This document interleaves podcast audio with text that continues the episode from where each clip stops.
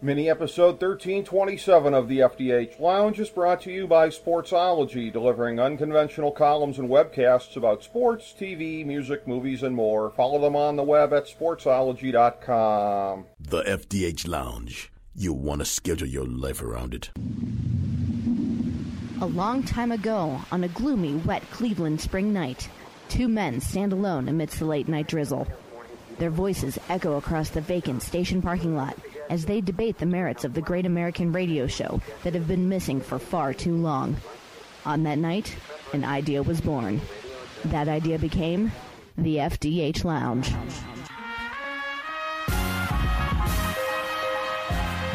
Welcome to the FDH Lounge. Hello and welcome to FDH Lounge Mini Episode 1327, the weekly FDH football preview show. I'm FDH Managing Partner Rick Morris here with our preview for Championship Sunday and our 17th year of coverage.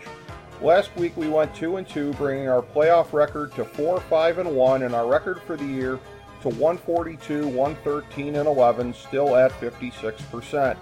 For both of these games, we'll include our FDH Ultimate Quantitative Baseline, or UQB, in the analysis. It's an amalgam of the following 10 different indexes. The FDH Lounge Final Power Rankings for 2020, the FDH Lounge Rankings for Impressiveness of Victories, based equally on a team's victories and the strength of the schedule that they played, strength of schedule based on the FDH Power Rankings, offensive yards gained, defensive yards allowed, time of possession, DVOA, offensive DVOA, defensive DVOA, and special teams DVOA. In a historic matchup of QBs, Tampa visits Green Bay in the opener with the pack laying three and a half. They have the edge in power rankings, offensive yards, offensive DVOA, special teams DVOA, and time of possession. The Bucks lead in impressiveness of victories index, strength of schedule, defensive yards, defensive DVOA, and DVOA. Not since the night that Breaking Bad debuted 13 years ago has Lambeau Field hosted an NFC title game, which seems really improbable given that Green Bay has played in four of them since.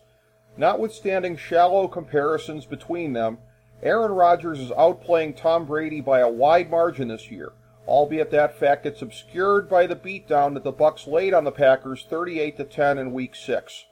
In the playoffs, Leonard Fournette has eclipsed the regular season standard bearer at running back Ronald Jones III, further obscuring whether Tampa even knows internally what they want their identity to be, since the two are completely dissimilar.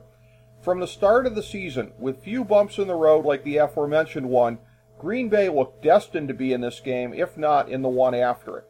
Tampa Bay looked like that in their best moments, but the Pack looked better last week, if for no other reason than they weren't reliant on garbage interceptions to put the game away.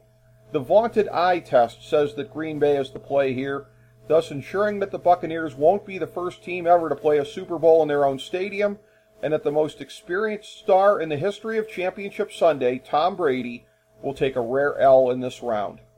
In the nightcap, the Bills come to Kansas City in a rematch of the 1993 AFC Championship game, albeit that one was in Buffalo. In that game, Joe Montana tried unsuccessfully to do with the Chiefs what Tom Brady is trying to do this year with the Bucks, make it to a Super Bowl with a second franchise after an iconic first act.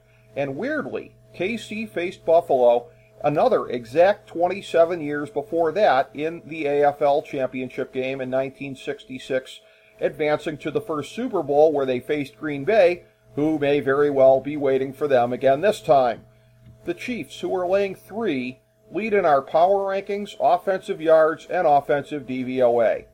Many people might be surprised to know that Buffalo leads in seven categories impressiveness of victories index, strength of schedule, time of possession, defensive yards, defensive DVOA, special teams DVOA, and DVOA. For these purposes, we'll assume that Patrick Mahomes plays Sunday night and is not much diminished, if at all. Also, for these next two notes, hat tip to the talented Scott Kacsmar at CaptainComeback.blog. Number one, the only team ever to beat Patrick Mahomes without rushing for 115 yards needed 54 points. Number two, the Bills had their weakest offensive effort this year against, you guessed it, the Chiefs. Josh Allen said there'd be no radical changes in offensive philosophy this week, which would be a mistake if true. While Buffalo doesn't like to pound it with the slight Devin Singletary, The fact remains that KC is susceptible to the run, and the Bills have a big edge in time of possession that they might be hard pressed to duplicate this week without a lot of running or at least screen passes. Through two playoff games, we really haven't seen anything close to 60 solid minutes of football from the Bills in either game. So either they're not as strong as a team 60 minutes from the Super Bowl should be, or they're building up to their best effort yet. They'll need it against the Chief team, which tailed off against Cleveland, but showed in the first half on both sides of the ball that rust is not an issue. In this day and age, you have to go with the more complete offensive team, which means that we're laying the points. Thank you for joining us for this mini episode of the FDH Lounge.